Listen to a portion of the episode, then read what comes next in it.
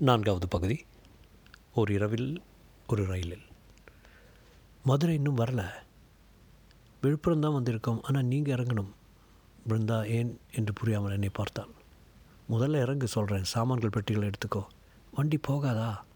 என்று தன் சிறிய பெட்டியையும் கைப்பையும் ஊது தலை ஊது தலையினையும் எடுத்து கொண்டு தொடர்ந்தாள். மற்ற பயணிகள் ஒவ்வொருவராக தூக்க வழியுடன் வண்டியை விட்டு வெளியே வந்து கொண்டிருந்தனர்.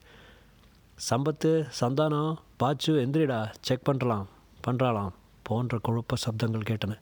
சார் நீங்கள் போலீஸா என்ன சார் அநியாயம் இது? நடுராத்திரியில் பாதியில் இறங்க சொல்கிறீங்களே எல்லாம் உங்கள் பத்திரத்துக்கு தாங்க.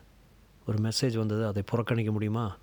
ஏ அவர் சொல்கிறது சரிதான்டா. நீங்கள் செக் பண்ணுங்கள் சார். லேட்டாக போனாலும் உயிரோட போகலாம். தட்ஸ் அ ஸ்பிரிட் பிருந்தாவிடம் இந்த பெஞ்சில் உட்காரு. டீ கொண்டு வந்து த தர சொல்கிறேன் என்ன என்னங்க விஷயம்? சாமியாரை கொல்ற திரட்டு வந்திருக்கு.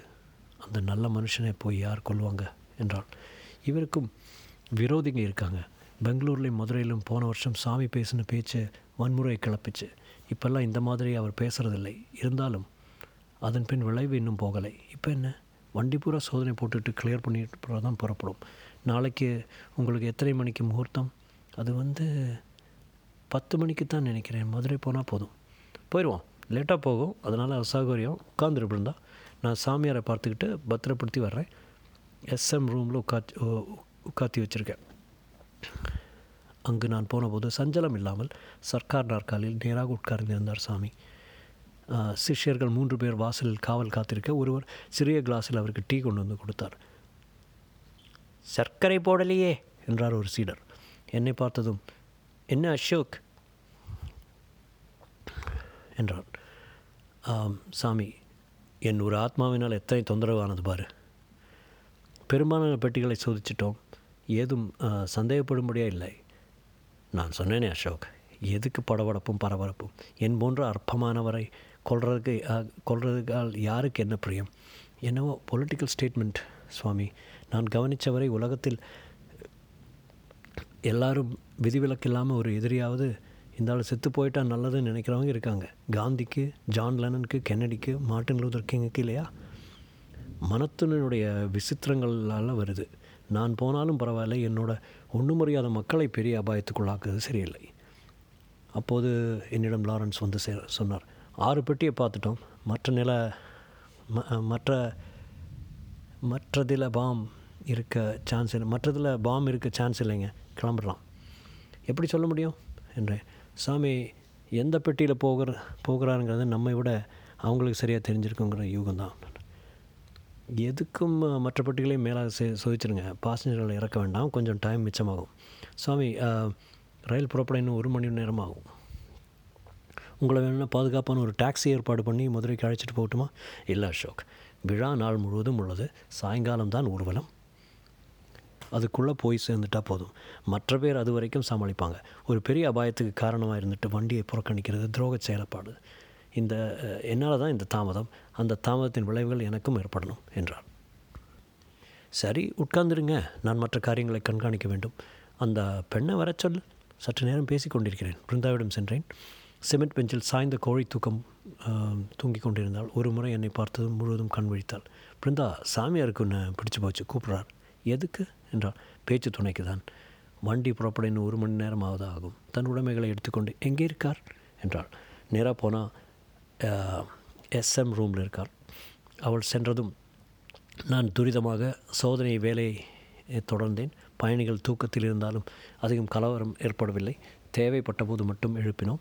இருந்தாலும் பலர் கடுப்பில் இருந்தார்கள். குறை சொல்லி கொண்டு வந்தார்கள். ஸ்டேஷனுக்குள்ளே வர்றப்போ வண்டியை செக் பண்ணி அனுப்ப மாட்டாங்களா? பூட்டித்தான் வச்சுருக்கோம். ஆனால் யா யார்டில் இருக்கிறப்போ பல விஷயத்தில் பத்திரை குறைவு தெரியுது. காவலுக்கு ஆள் பத்தாதுங்க. முழு வண்டிக்கு ஒரே ஒரு ஆர்பிஎஃப் ஜவான்னா எப்படிங்க? பயமுத்துறது தான். நிச்சயம் வெடிப்பொருள் இருக்காது. இருந்தாலும் உங்கள் நன்மைக்காக இந்த தாமதத்தை நீங்கள் சகித்து தான் ஆகணும். காலையில் மதுரையில் ஒரு இன்டர்வியூ இருக்குது சார். ஒம்பது மணிக்கு என்றான் ஒரு இளைஞன்.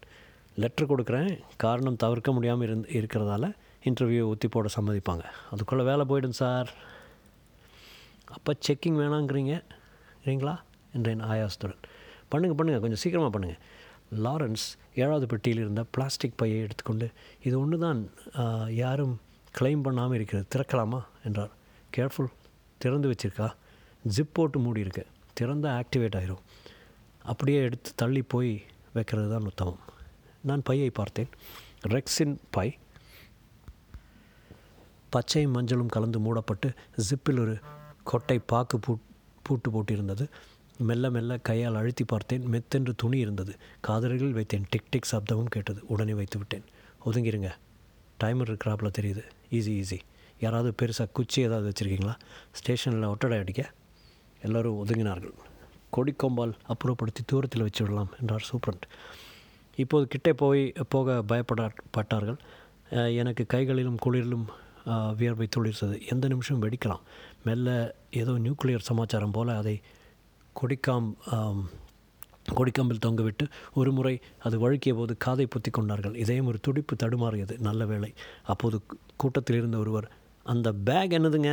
என்றார் தெளிவாக. நாசமாக போச்சு. ஏன் ஏன் முதல்ல சொல்ல. இப்போத்தான் பார்த்தேன். சீட்டில் அடியில் வச்சதை மறந்துட்டேன். உங்களுக்குள்ளே என்னைய ச உங்களுக்குள்ளே என்னைய சத்தம் கேட்குது உள்ளுக்குள்ளே என்னைய சத்தம் கேட்குது. அது வந்துங்க அலாரம் கடிகாரங்க. சைனா பஜாரில் வாங்கினேங்க. என் மச்சினிக்கு பரீட்சைக்கு படிக்க. உன்னால் பாரு. சரியான தூ தூக்கத்தில் மறந்துட்டாங்க. மறந்துட்டாங்க. ஒரு ஹோல்டால் ரெண்டு பட்டி கூஜான்னு ஞாபகம் இருந்தது. அப்புறம் இவ தான் சொன்னால் மஞ்சப்பை காணுமேன்னு நல்ல காரியம் பண்ணேன். எனக்கு நடுக்கம் சிரி தீர்ந்து சிரிப்பு வந்தது. பயம் என்பது எத்தனை வலுவான ஆயுதம் என்று மீண்டும் உணர்த்தப்பட்டேன். இதற்கு முன் கோஹிமா எல்லையில் ஒரு ரைஃபிள் எனக்கு நேராக காட்டப்பட்டு அதன் ட்ரிகர் தயாரிக்கப்பட்ட கிளிக் கேட்டபோது பயந்தேனே அதே பயம். பயக்ருத் பயனாசன் என்று சுவாமி சொன்னது ஞாபகம் வந்தது. காலை ஐந்து மணி ஆகிவிட்டது சூப்பரண்ட் இட்ஸ் ஆல் கிளியர் என்று சொல்ல ஸ்டேஷன்லேயே பலர் பல் தேய்த்தார்கள். டீ காபி கெட்டில்காரர்கள் சுறுசுறுப்பாக வியாபாரமாயிற்று. பயணிகள் அனைவரும் தம் பெட்டிகளுக்கு திரும்ப திரும்பிவிட எஸ்எம் கார்டு கொடுத்து எல்லாம் காகிதங்களையும் கையெழுத்திட்டேன். பயணிகள் இருக்கையில் திரும்பவும் என்று மீண்டும் மீண்டும் ஒலிபெருக்கி ஒலிபெருக்கியில் அறிவிப்பு செய்தோம். நான் சிகரெட் பற்ற வைத்து கொண்டு மெல்ல சுவாமி இருந்த அறைக்கு சென்றேன். அதை அவசரமாக பிடித்து போட்டு மிதித்துவிட்டு உள்ளே நுழைந்தேன். சுவாமி நாற்காலியில் வீற்றிருக்க கால் மாட்டில் சிஷ்யர்கள் வீற்றிருக்க பிருந்தா விளிம்பில் மண்டியிட்டு உட்கார்ந்திருந்தாள். அவள் முதுகின் பரப்பும் லேசாக தெரிந்த உள்ளாடையும் முழங்கையின் அழகான முடிச்சும் உடம்பில் இருந்த அலுப்பும் அங்க வளைவும் தங்க நிறமும் இதெல்லாம் எனக்கா?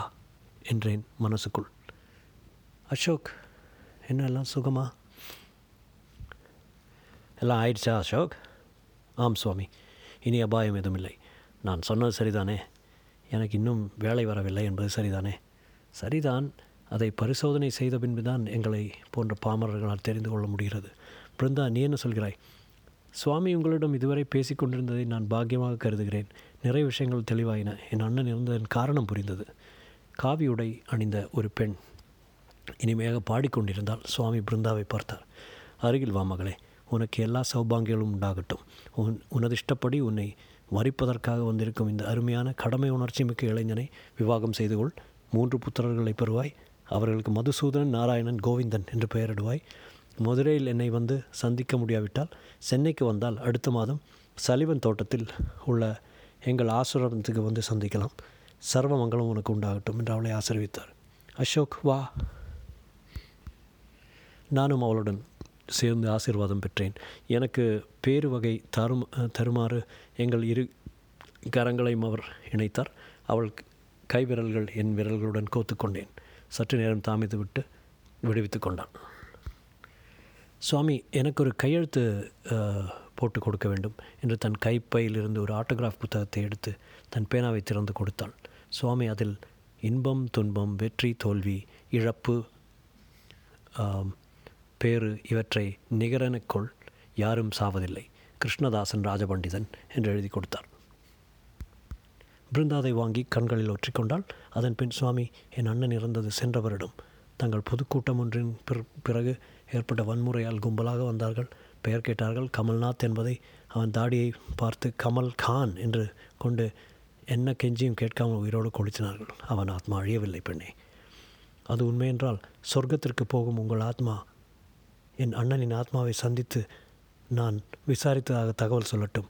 பிருந்தா அதன் பின் தன் கைப்பையிலிருந்து ஒரு பிஸ்டலை எடுத்து சுவாமி ராஜபண்டிதரின் மார்பில் வச்சு அழைத்தினாள் அழுத்தினாள். சகலவும் உசுப்பப்பட்ட நான் அவள் மேல் பாய்ந்து பிடிப்பதற்குள் நேராக சுட்டாள். அதன் புல்லட் அவரை துளைத்து சுவரில் இரத்த கோடிட்டது.